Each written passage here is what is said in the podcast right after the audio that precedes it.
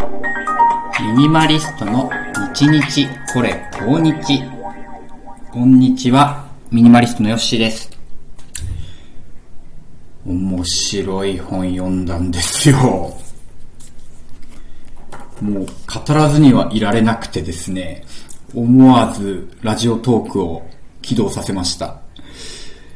と今日は本を読んだちょっと感想の話ですね。ゆっくり学ぶ岸見一郎さんが書いた新章です。出たばっかりですね。まだ1週間ぐらいしか経ってないと思うんですけど。え岸見一郎さん、ね、ご存知の方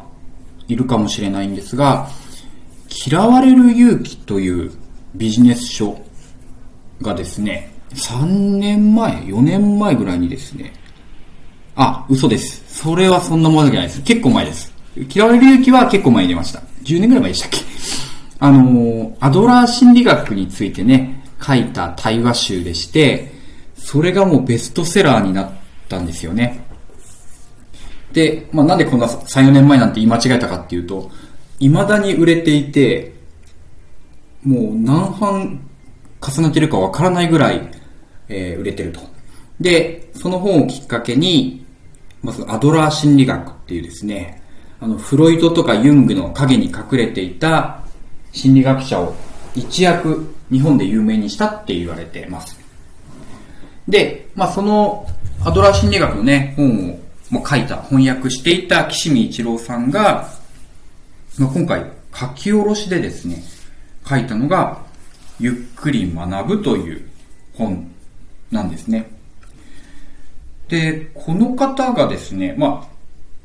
今もう京都大学体感しちゃったのかな？あの、大学で、まあ、ギリシャ哲学をですね、研究したりとかですね、あと、三木清っていう哲学者がいるんですけど、昭和の。えー、その方を読み解いたり、まあ、あとはドラ心理学についてもこういった翻訳書いてるんですが、まあ、そこから学んだことを、まあ、一冊にまとめたものなんです。で、まあ、これタイトルにね、かなりもう答えが書いてあるんですが、まあ、とかく私たちって、なんだろう、学ぶときっていうのは、目的とか目標を持ちがちなんですよね。例えば、英語を学ぶ。まあ、この中でも岸見さん、あの、この人すごいいろんな、もうトライリンガルところじゃなくて、5カ国語、6カ国語を学んでる方なので、え英語学習のことも書いてあるんだけども、 TOEIC で800点取ることが目標だと。だから英語を学ぶ。とかですね。例えば、じゃあ歴史を学ぶというのも、まあ来年受けるですね、えー、大学受験。今センター試験って言わないんですよね。なんだっけ忘れちゃった。共通なんとかだっけ。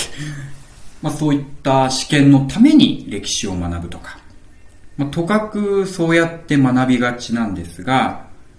まあ、岸見さんがこの本の中で言ったまず一つのことが、学問に、ものを学ぶってことに目的なんかいらないんだっていう考え方なんですね。もうなんでかと。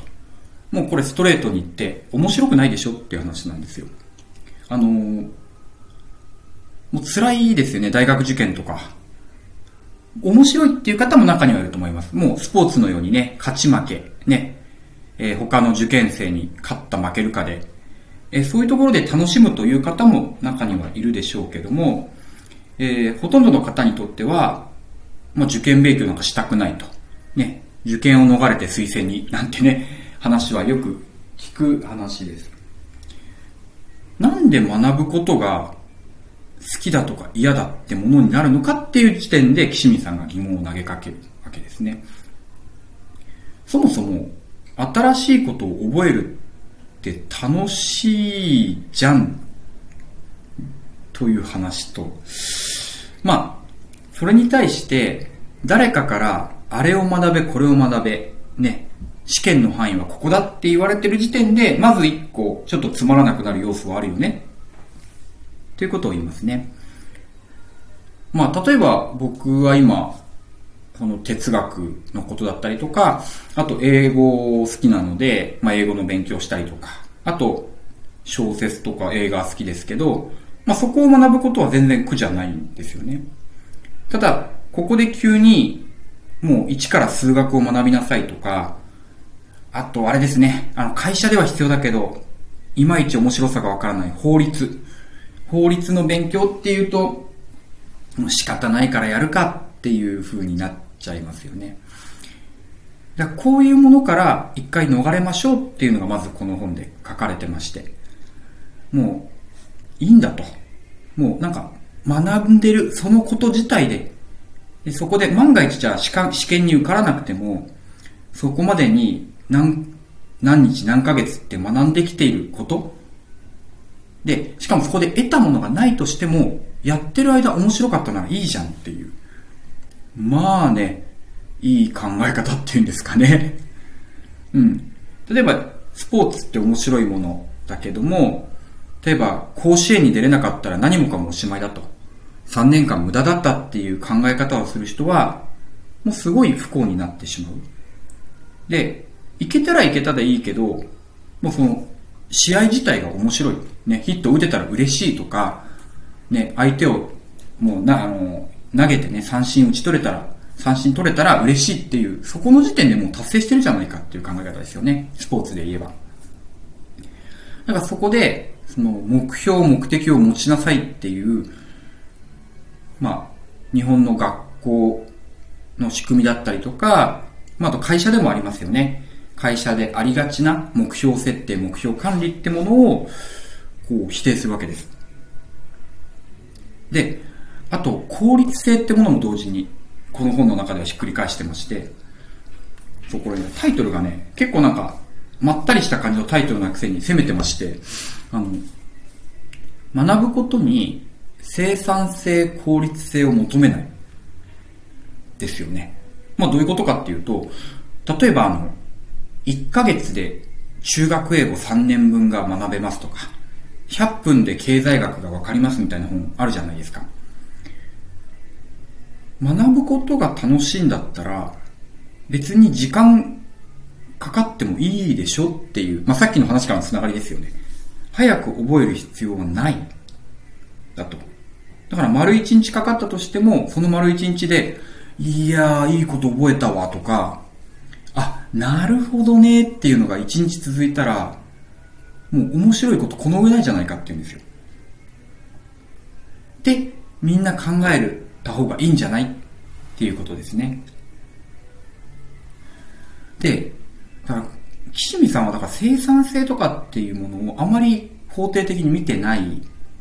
ですね。あこのこの中ですごい結構強いワードがあったなと思うのは、まあ、人間生まれて死にますと。生まれて死にますと。まあじゃあ80年生きるとして、えー、その80年ってものをじゃあ、最終的にみんな全員死ぬと。まあ、死なない人は今のところいないと思われるんですけど、じゃあ、生きる目的は死ぬことだとは言わないんだけども、生きて死ぬっていうゴールがある。まあこれをじゃあ勉強して受験をするっていうゴールがあるなら、じゃあ生産性効率性求めるなら、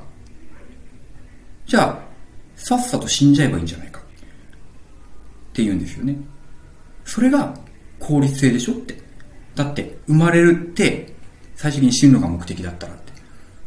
そういうことを言ってるんですっていうのをね、あの後半の方でちょっと触れていて、でもみんなそれを言ってそうだねって思わないじゃないですか。いやいや、生きてる時に楽しまなきゃって思うわけじゃないですか。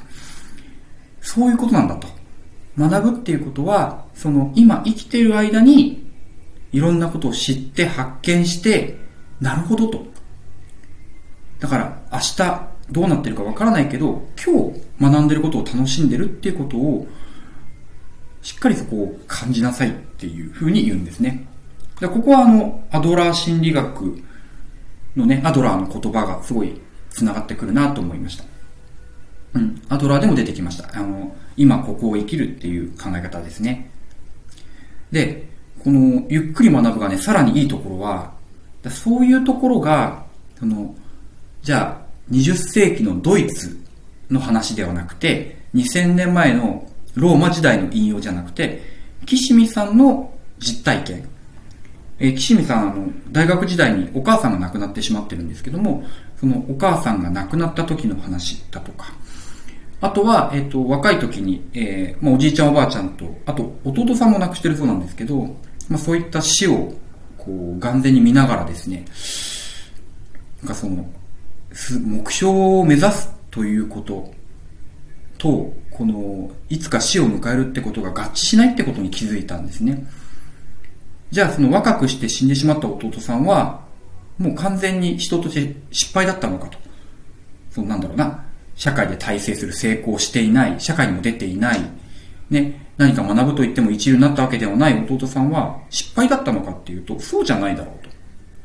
まあちょっと弟さんのことは深く書かれてないですけど、じゃあ何歳で終わりを迎えるかわかんないけど、その日々学んでいるっていうことがどれだけ楽しいことかにできるか。で、それに対して最終的にじゃあ得たとしても得なかったとしても資格が取れたとしても、昇進昇格しないとしてもいいじゃんっていう、こう、なんか肩の荷を下ろしてくれる、こう、言葉で溢れてる本でした。からあの、ビジネス書なのかな？ビジネス書で並んでましたけど、なんか他のビジネス書とこう並べて読むとですね、あ、こんな意見もあるんだなっていうのをね、すごい、なんか、自分の知見を広げてくれる本でしたね。